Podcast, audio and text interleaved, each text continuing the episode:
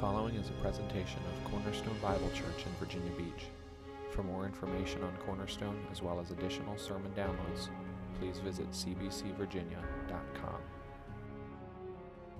Let's turn to Psalm 92. We will read the whole thing together, then we'll pray. If you don't know where it is, basically just open the middle of your Bible, look for Psalms, and then 92. Psalm 92. Let's together. A psalm, a song for the Sabbath.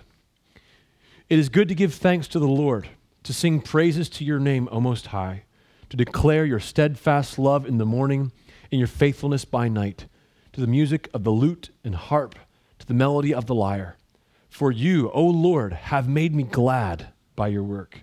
At the works of your hands I sing for joy. How great are your works, O Lord! Your thoughts are very deep. The stupid man cannot know, the fool cannot understand this.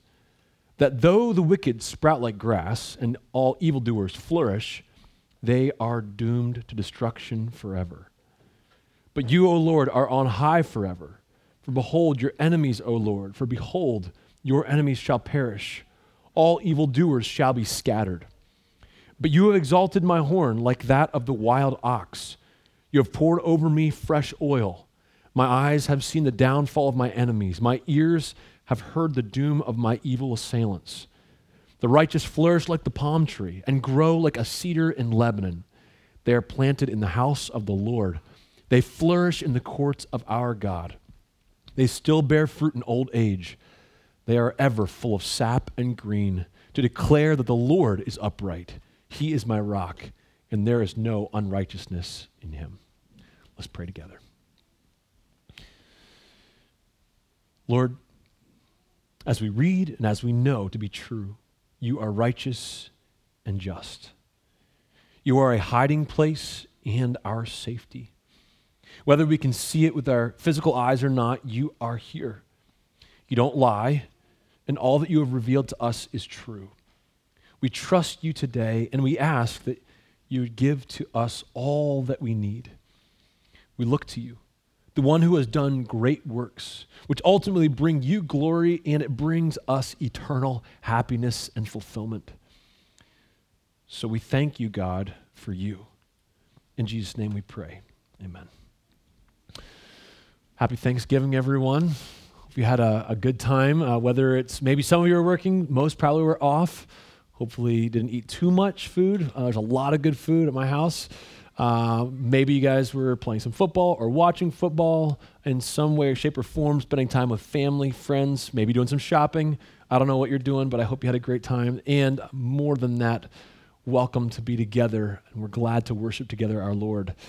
Thanksgiving is a great holiday, uh, but I do think sometimes it's a little bit confusing, um, especially for our kids. You know, it seems to be pretty straightforward what it should be about. Like the, it's right in the name; it should be pretty simple. Uh, but sometimes we're a little bit more interested in like Black Friday and what's happening there so we can go to the place and get the gifts that we're going to give away in a month from then. You know, it's a great way to kind of think about it. Uh, and then another one of those holidays that maybe if we don't cook turkey any other time in the year, that's the one. That's the one day we're going to make sure on our menu is turkey in some way, shape, or form. Um, you know, you don't you don't hear a lot of about the uh, the chicken's bigger, you know, older cousin, the turkey. There's not a lot of chicken shoots out there, though. There's a lot of turkey shoots. There's turkey hunting, but not so many chicken hunting. Um, and and then I don't know if you've seen this. My, my kids, I don't know if they're uh, they're they're not too discouraged or uh, confused by this, but we were reading some of the books that they had gotten from the library about Thanksgiving the other day, and we stumbled across one, and I didn't realize this till like we're halfway through and closer to the end. I'm like, oh this must be put out by PETA. This is all about saving the, the turkeys and like eating sprouts and greens and pumpkins and other things. You know, it's a little bit subversive there. So I'm not sure about all the messaging, messaging that goes out for Thanksgiving, um, but sometimes it can be a little bit weird. Uh, we had something a little bit strange happen to us this Thanksgiving morning. Um, we were kind of getting ready, making some preparations for Thanksgiving meal out with a family, had breakfast together, and we put on, uh, we were trying to put on the Thanksgiving Day parade. Just kind of his background, kind of fun to do that together. And we try to put that on, but our, we, we live in Blackwater, and there's hardly any cell reception, and there's apparently not very much television reception out there either. Um, so we couldn't get any major station that would carry it. So we tried to look online to see if we could get something to watch, and our our, uh, our internet provider put it on there. We're like, oh great, we can just watch it this way. We put it on for the kids, and Chris and I kept making some breakfast and, and going about the day. We kind of came back in the living room. I sat with them for a little bit, and I was like, this is the weirdest Thanksgiving Day parade I've ever seen. I'm like, I know it's still that, but like eh, maybe the COVID thing has just gone too far. It's just really, really difficult to put on a good production, you know. And I understand all that. You got to be real careful and all this. But eventually, as we were watching it, we're watching, uh, you know, things just strange to me that we're like this should be good television like no brainers were getting crossed all the time. Like there was music that was overlapping other music and then there was like times where they'd be like in the middle of a song and then they cut and they kind of like stretch and they're working out. Someone comes over and fix a costume. I'm like what are we watching? Is this like the outtakes that was before. I'm still not exactly sure what was going on but we kept seeing i think our favorite part the one that chris and i laughed the hardest at was Mario Lopez, I don't really know if you know who that guy is, um, but he was apparently the host. And they were flicking to his living room over in California, and he was kind of like narrating what was going on. Well, like every time, it must have been like super, super live because they'd be like, hey, you're on. Oh, okay, welcome back. And it was just really strange. They did not do a good job of this at all. And like, we, we were just like, maybe we got the lesser version. Like, network television gets like the real parade. It looks all beautiful and you get every right performance. And maybe they hand off to the other people, us lesser people, don't get to watch regular television, like the outtakes and the edits and like the staging area for the actual parade. So it was really weird and really goofy. And I'm glad that so far in our house, that is not like a tradition that we're all looking forward to. Like, yes, the Thanksgiving Day parade, because it was weird. And we eventually just turned it off. And we're like, hey, go jump on the trampoline or have fun doing other things. You know, this just is not working out. It was just, it was just way too strange. Anyway, we're, we know that Thanksgiving is a big deal, uh, especially in the United States and a few different countries around the world. And we're thankful for the opportunity to get together, do some quintessential Thanksgiving things. But in the, in the essence of it, we're thankful that our nation even takes the day aside to be grateful, to thank someone, at least, for something that we have to kind of take account of our material possessions and be thankful for, for those things. It's a wonderful holiday, um, you know, but uh, I, I don't know if we all get it exactly right. That's okay. I chose to break away from Ephesians today, though, um, not because anything wrong, but I want to take some time to talk about Christian Thanksgiving. And I don't mean by that like a separate occasion where we only get Christians together and have turkey. What I mean rather is the act of giving thanks to God. Like, what does it mean to be those who are celebrating via thanksgiving, giving thanks to God? Um, I've mentioned it before, but of all people, we have the most to be thankful for. And we have the one who receives that thanksgiving. We know who to thank for all that we have. Um, we were going around saying a few things that we were thankful for at our table. This is our last community group we got together last, last Friday night, I think it was.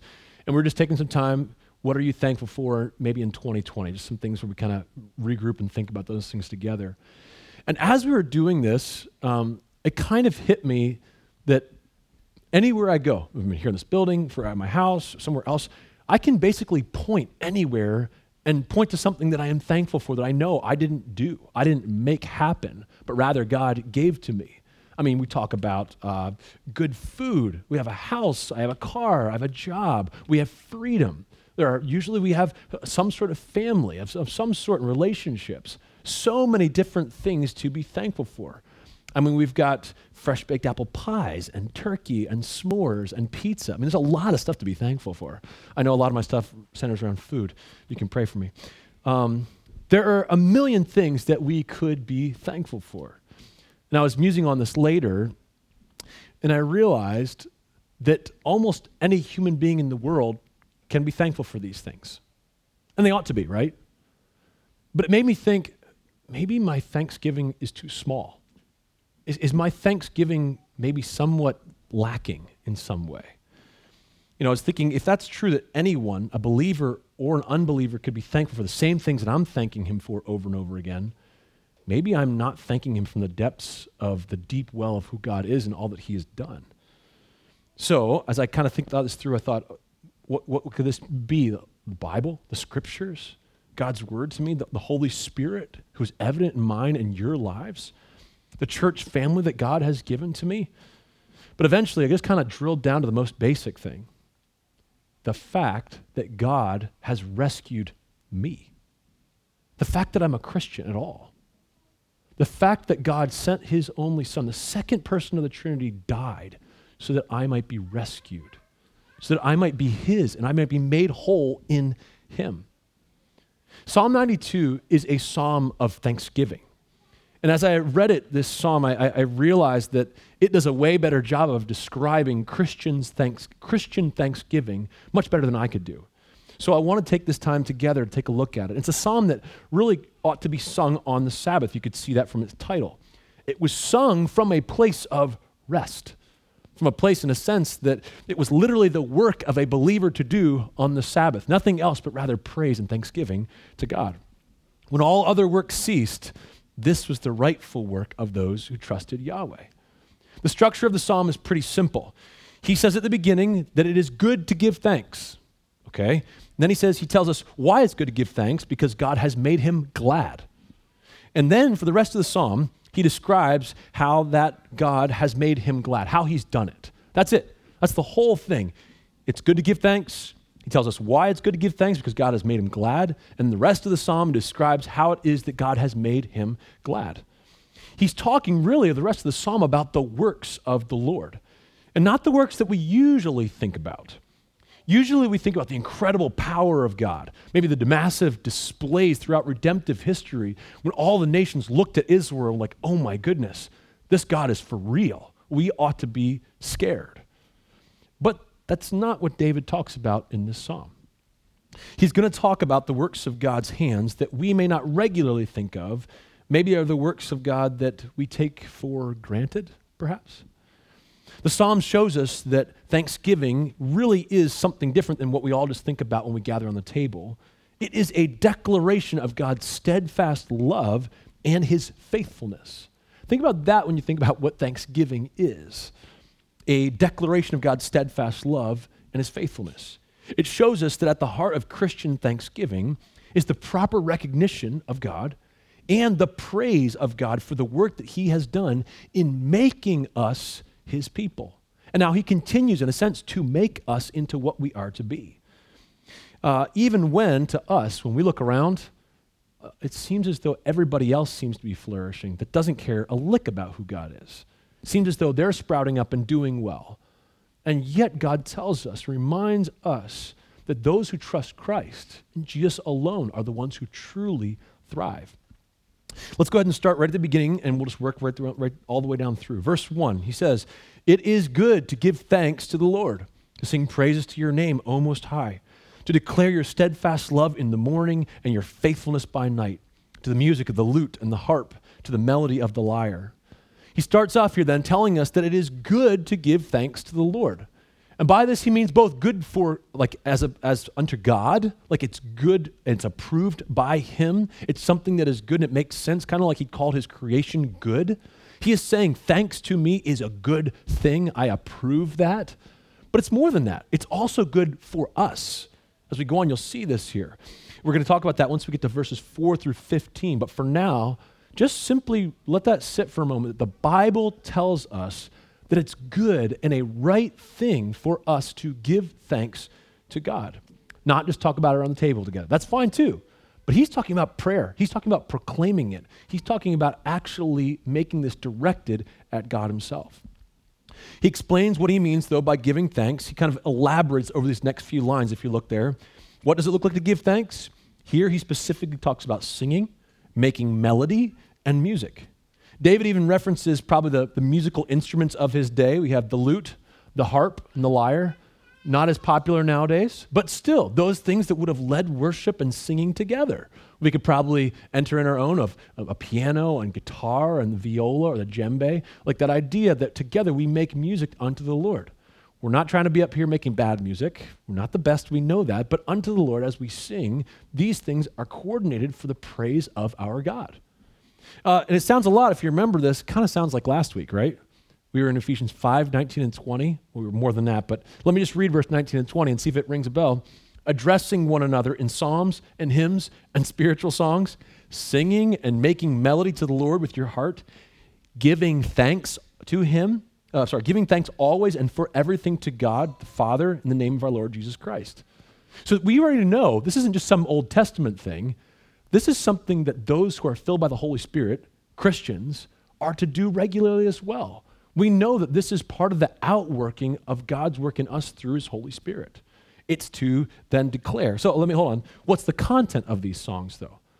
This is, we, we kind of think about this because if we have discerning ear, we want to be careful about what the things we listen to and sing. But what's the content of these songs, as he says here? Well, if you take a look right there, he says this is the songs of praise to the Most High that acknowledges who God is. He says it's to declare his steadfast love in the morning and his faithfulness by night. Now, that's just a really good way of saying all the time, from the morning to the evening, or the morning to the night, we are praising God for his grandeur and his immense mercy. It's constant looking back to his steadfast love, that very thing that he set on us so that we would be his. We're talking about covenant language, that he has chosen a people who he has set his steadfast love on. He does not set his steadfast love on all universally. And so, what he is pointing out here is that we are to declare that steadfast love that one that is in relationship with God, the faithfulness that God has and continues to be both day and night. It is good then to give thanks to God. But why? Look at verse 4. For, in other words, because you, O Lord, have made me glad by your work. At the works of your hands I sing for joy. So, two things to point out here for a minute. First, he answers that question why is it good to give thanks? The answer he says, it's good because God made me glad. Now, we just go right over that and go to the next point. Uh, made me glad by your work. Don't miss this. Don't miss this. Because he's saying literally, the reason I'm giving thanks is because my heart is glad, is joyful, is, I'm going to use the word, happy. It's been changed forever because something has happened. The steadfast love of the Lord has been put on me. The reason I'm giving thanks is because I have been made glad. He isn't talking about happiness that comes, again, oh, this isn't bad, from sitting around a Thanksgiving table. He's not talking about the happiness that comes from getting a new car or from winning a soccer game or, for, or any of these things, although they're good. That's not what he's talking about here. He's not talking about the fading pleasure that everyone in the world experiences at some time or another. He is talking about the rock solid joy and happiness that can only be found in God. That's what he's referencing here. He is saying, let's think about David for a minute. Probably he's the one that wrote this. He's saying, I am a king. I have everything that I need. I can accomplish anything I want to. I can have anything that I want to. The accolades, the riches, the experience, anything that this world can give me. And he is saying here, even though that's true, God has brought me near. He has brought me true, eternal, all satisfying happiness. The reason I'm giving thanks is because I'm glad. Uh, and I don't know if you've experienced this, maybe either with your own children or at least you can kind of walk with me. You guys know my kids. Think about this. It's like Evelyn look at me with a beaming smile and say, Daddy, thank you. I am happy in your home. I love being safe and sound and with my family who takes care of me. Thank you. I am glad. I am happy in this place. But you may say then, how did God make you so happy? Because I get it's a, the analogy eventually breaks down. I am just a regular old earthly father. Think about the God who is infinitely large, eternal in his scope, and nothing but good.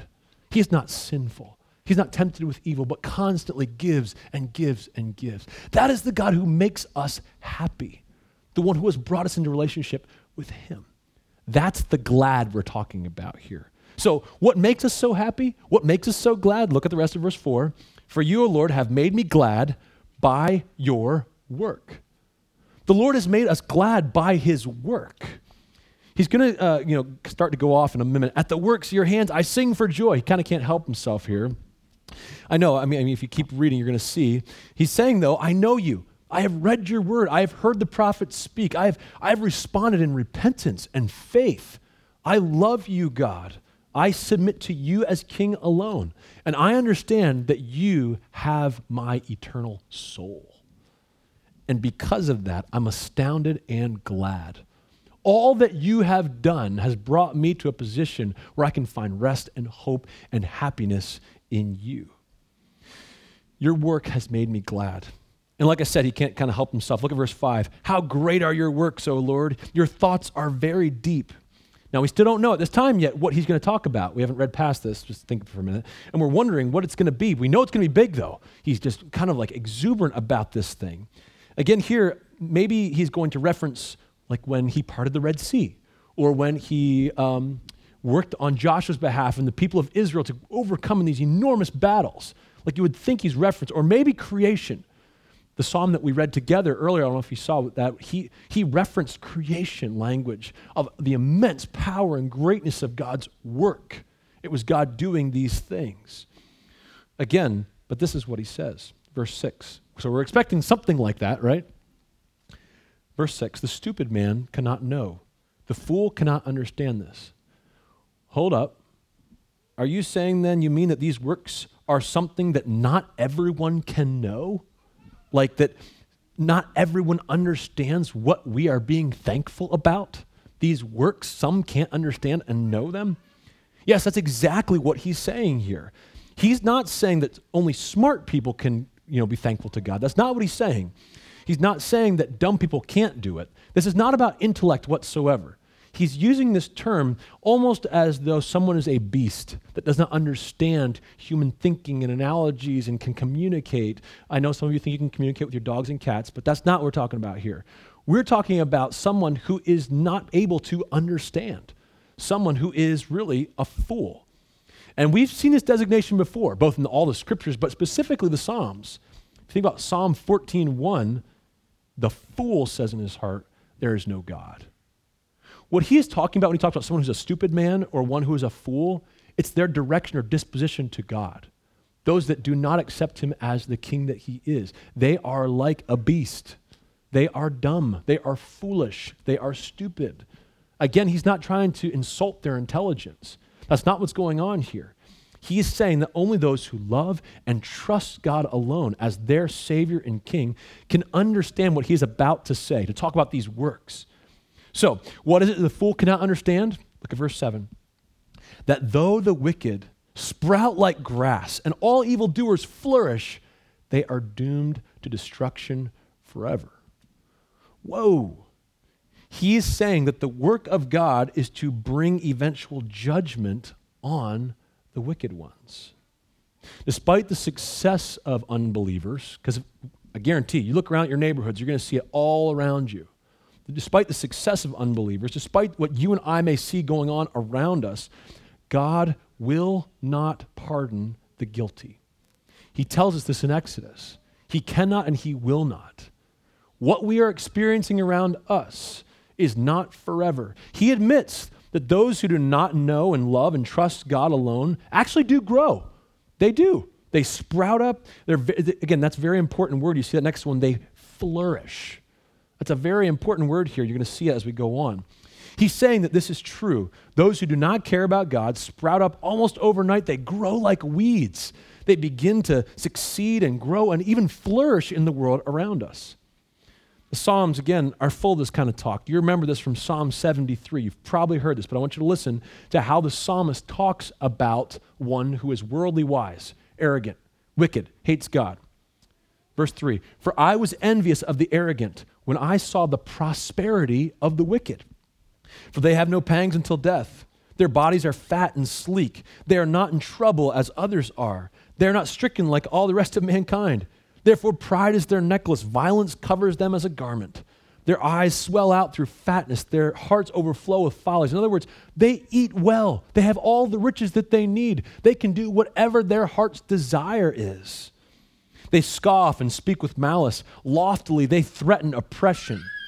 They set their mouths against the heavens, and their tongues struts through the earth. Therefore, his people turn back to them and find no fault in them. And they say, How can God know? Is there knowledge in the Most High? Behold, these are the wicked, always at ease. They increase in riches. Now, he's not making a point that all rich people are wicked. That's not what he's saying at all. What he is pointing out is somehow it seems as those who don't know love and know and love God can still have prosperity, can still seem to thrive and flourish in the world around us. And it makes all Christians scratch their head and think, is what I'm doing worth it? Does it matter? It sure seems like I'm not getting ahead compared to all those that are more than willing to, to just put God away and do whatever they want to do. This, though, is the truth about the wicked. They do prosper. But although they flourish here and now, he says, get this word, that they are doomed to destruction forever. But, verse 8, you, O Lord, are on high forever. Notice what he does there. He puts those things right next to each other to make the contrast clear here. The wicked, destruction forever. God on high forever. What he's doing is no accident. It's that he's showing that the wicked and God are placed right next to each other. And the wicked haven't just made a bad choice and the universe just kind of dumps them off. Sorry, you made the wrong choice. Uh, and this one, oh, this is the good choice to go on this path. But he is showing rather that these people have made God their enemy. They have actually rebelled against their creator, the one who they are accountable to. They have chosen to rebel, get this, against the Almighty One the one who sees all and holds eternity in his hand. Look at verse 9, 10, and 11. For behold, your enemies, O Lord, for behold, your enemies shall perish. All evildoers shall be scattered. But you have exalted my horn like that of the wild ox. You have poured over me fresh oil. My eyes have seen the downfall of my enemies. My ears have heard the doom of my, e- of my evil assailants. You see, this is the thing the wicked will have to face the judge. Capital J.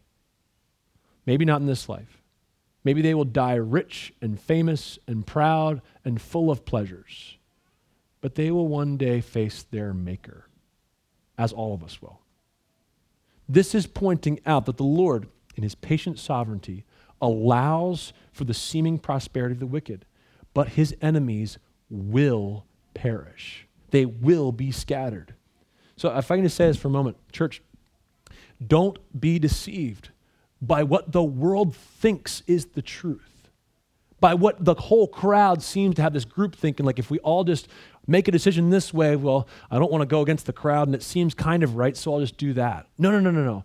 Remember that the prevailing thoughts of the day are not the truth. Probably within 10 to 15 years, it's going to switch anyway. It is not the rock. It is that which groupthink brings up and like, what do we all feel good about? Okay, let's all go this way, and we'll do that. That is not what you should base your life on. The truth of the scripture is God's truth, period. And I'll just say this truth is God's, period. It is not ours to figure out somehow, and like if we get enough people that agree on it, then we know what the truth is. The truth is in God and His word alone. It's easy to think that the world around us knows what they're talking about, but remember, governors, celebrities, uh, you know, social media influencers, they do not have the final say. They don't. They don't know the truth. And actually, the scriptures tell, tell us by looking in Romans 1, they do know the truth, but they suppress it in unrighteousness. They would rather do what they want to do.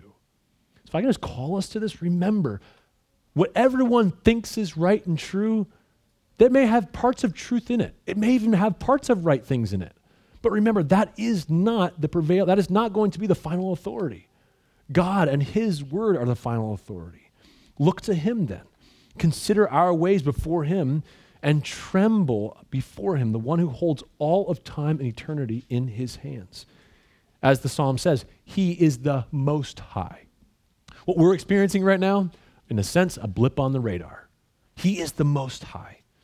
So let us worship before him. The wicked then are doomed to destruction forever. In verse 10 and 11, there's this beautiful grace for God's people, though. Take a look there. The work of God has exalted our station, our position in ultimate reality. We're not weak and poor people when the light of eternity is flecked on. And all of a sudden we see what's really going on behind there. When we see eternal light, Jesus Christ shined on, and after would come the death of like a normal physical body, we realize that in eternity, something much greater is going on. This analogy of the exalted horn of the wild ox obviously is a little bit strange to us, but it gets at an idea of strength and vigor in God's people. That he, what, that he has anointed us, this idea here of fresh oil, means that we are ready for service and blessed in every way able, not like old, dried up, poor ones that can't do anything, but rather ones who have been given everything that we need to accomplish every task that God has called us to. We're not left to flounder then, but rather to thrive. He even gives us, if, uh, if in this way, perception. He helps us to see and hear about the truth. Verse 11 says, My eyes have seen the downfall of my enemies, my ears have heard the doom of my evil assailants. In faith, then, we can trust that God says what he says about the fool is true. And even here, I think he's probably recollecting some of the things that God's people have seen. They actually have watched some of their enemies be destroyed. At the very least, they've heard the stories. They have heard with their ears that their assailant's doom is sure. They know what happened at the Red Sea. They know what happened to the people when they came into the promised land. God did have his way, and every one of his promises came true. This is what they know. But even those things, all as good as they are, are only a shadow of the greater reality that God will scatter his enemies and that their downfall is sure. Now get to verse 12. It's my favorite part of the psalm, the description of how God works to do and make his righteous people. Verse 12, he says, The righteous flourish like the palm tree and grow like a cedar in Lebanon. They are planted in the house of the Lord, they flourish in the courts of our God. For a minute, go look back at verse 7, because you're going to see these words before, right? He says, Though the wicked sprout like grass and evildoers flourish. Remember, I said that, that word flourish was an important one. In verse 7, he says that the wicked sprout and flourish like grass. But now in verse 12, we get here, we see that the righteous flourish like the palm tree and grow like the cedar in Lebanon. I mean, this, we can't miss this picture, right? The two, the two peoples are both talked about as flourishing or growing. But here we see it something a little different. The first one, we get these pieces of grass sprout up. Maybe they're even full. They're green. They look full of vitality, but they're not too big. And in a moment, they're trampled. They're burnt. They're cut down. Gone. We see other passages in Scripture talk about how it's so easily burned up in a furnace, it's gone in a second. But the palm trees, the cedars of Lebanon, they grow, they flourish, they become good for fruit and for shade and for strength and for height. In short, they tower above the grasses.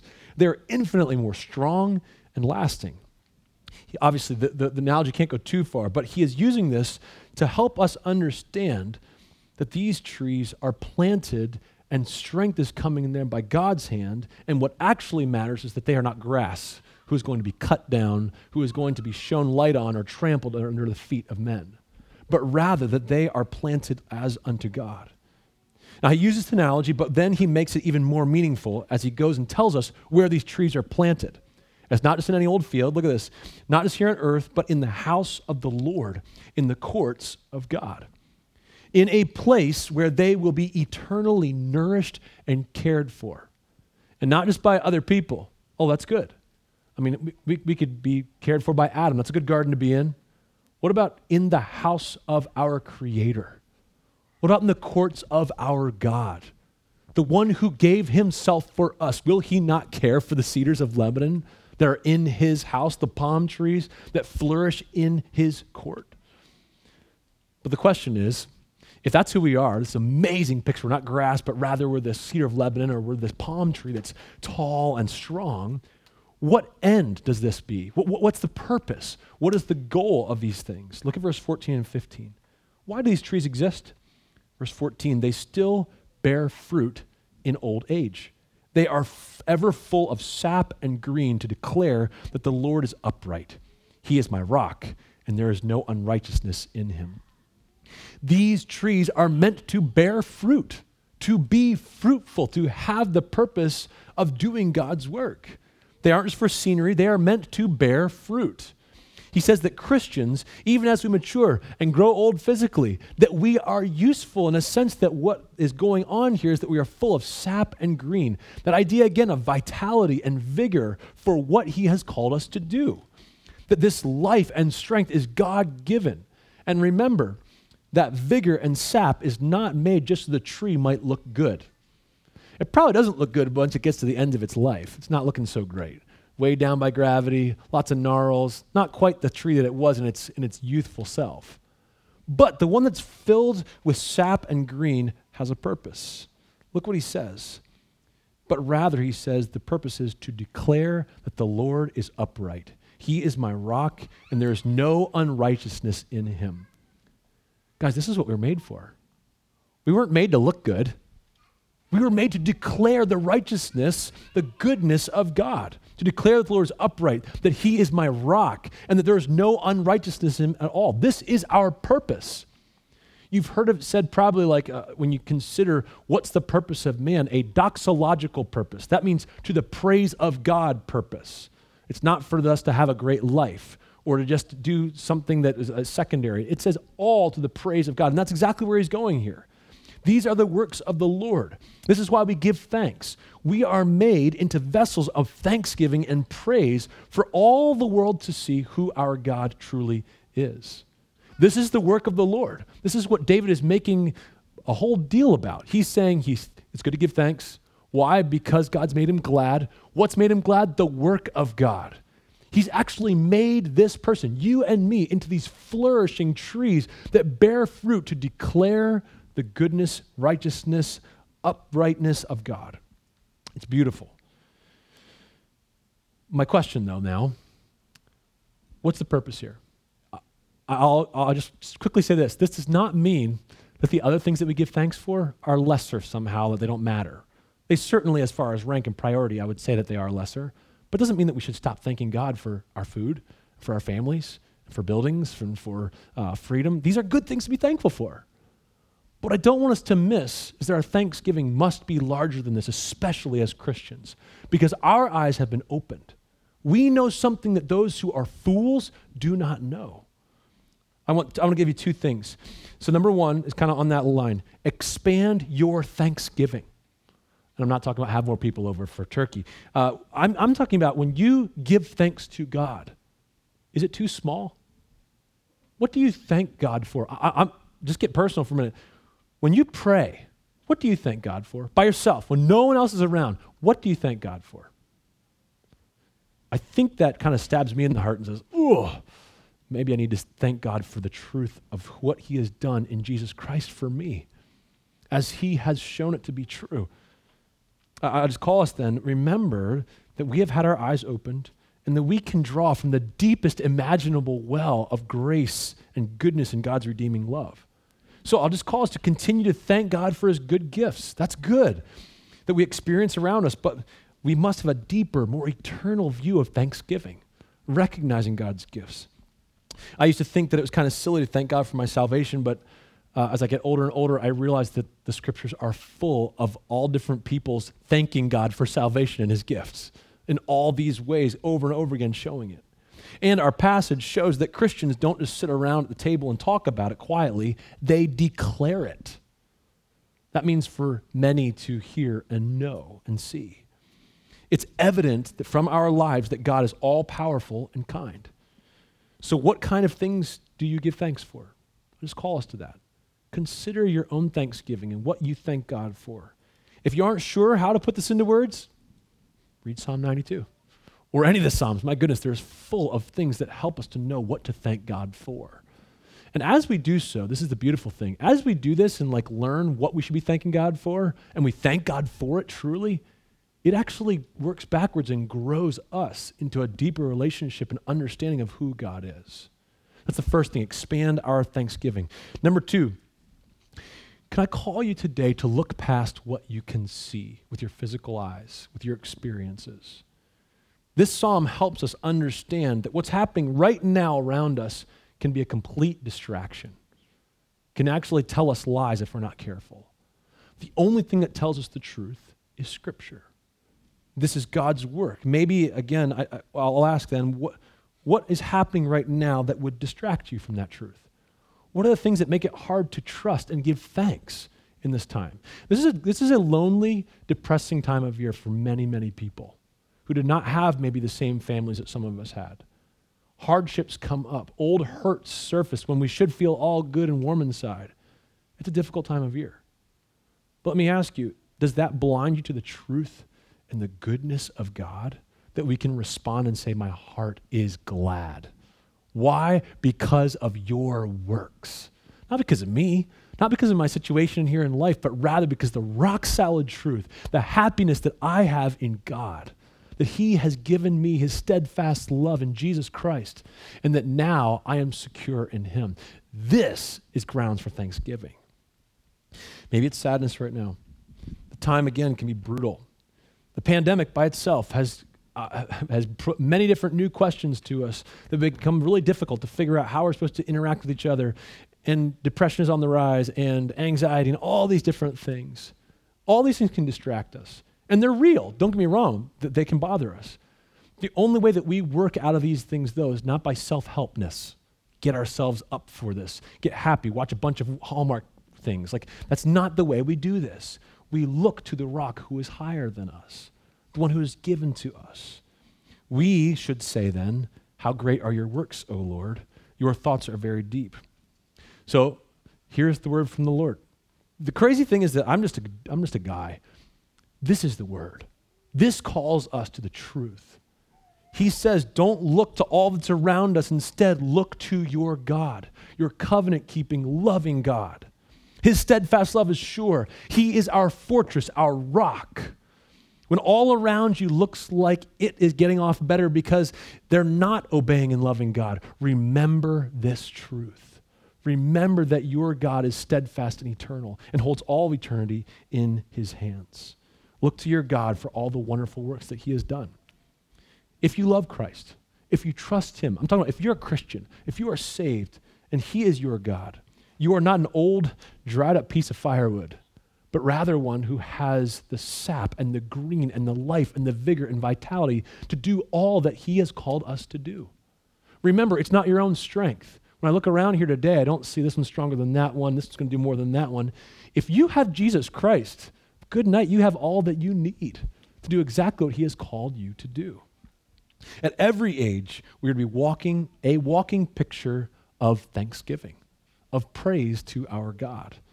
As verse 14 and 15 show us, our lives should declare the truth of the Lord, uh, the, the, the truth that the Lord is upright, that he is our rock, and that there is no unrighteousness in him at all. So, look past those who seem to be sprouting around you, who seem to be growing and flourishing, and remember that they will perish unless they turn. Their doom is not sure. They can be saved. We are also the light of Christ. So we call to a darkened world who thinks that this is their best, best life. When in truth, if they do not submit to our God, to the God, to God, to their God, actually, they will surely know doom. They will know judgment. They will have been scattered abroad by God. Look past these things, but remember us. We must trust God, knowing that He is on high forever. That's what He tells us here, and that we will flourish for eternity in Him. So, this is our God. This is the true, in a sense, picture of what Thanksgiving ought to look like. It is good, then, for us to give thanks to Him in these ways. Let's pray. Lord God, we, we thank you. We thank you for the simple things. All that we've experienced here, most of us here today have eaten something already. We have slept in a place that was out of the elements. God, we have much freedom. And yet, Lord, this psalm teaches us to look past those things, to remember, because we are not fools, but by your grace we have been enlightened to see the truth of the gospel. Jesus Christ, you have given us much in yourself. We look to you and remember that we can't do the law. The second person of the Trinity had to die because we couldn't do it. Lord, may we remember that not only for our salvation, it's in the past, but also, Lord, for daily walking, needing your grace, trusting you. May your Holy Spirit empower us to walk and give thanks for those things which are far deeper than just the things around us. Lord, you have made your people your own, and we thank you for this good grace. Bless us in what matters, Lord. Teach us to be those who declare to the world that you are upright, your steadfast love. We love you in Jesus' name. Amen.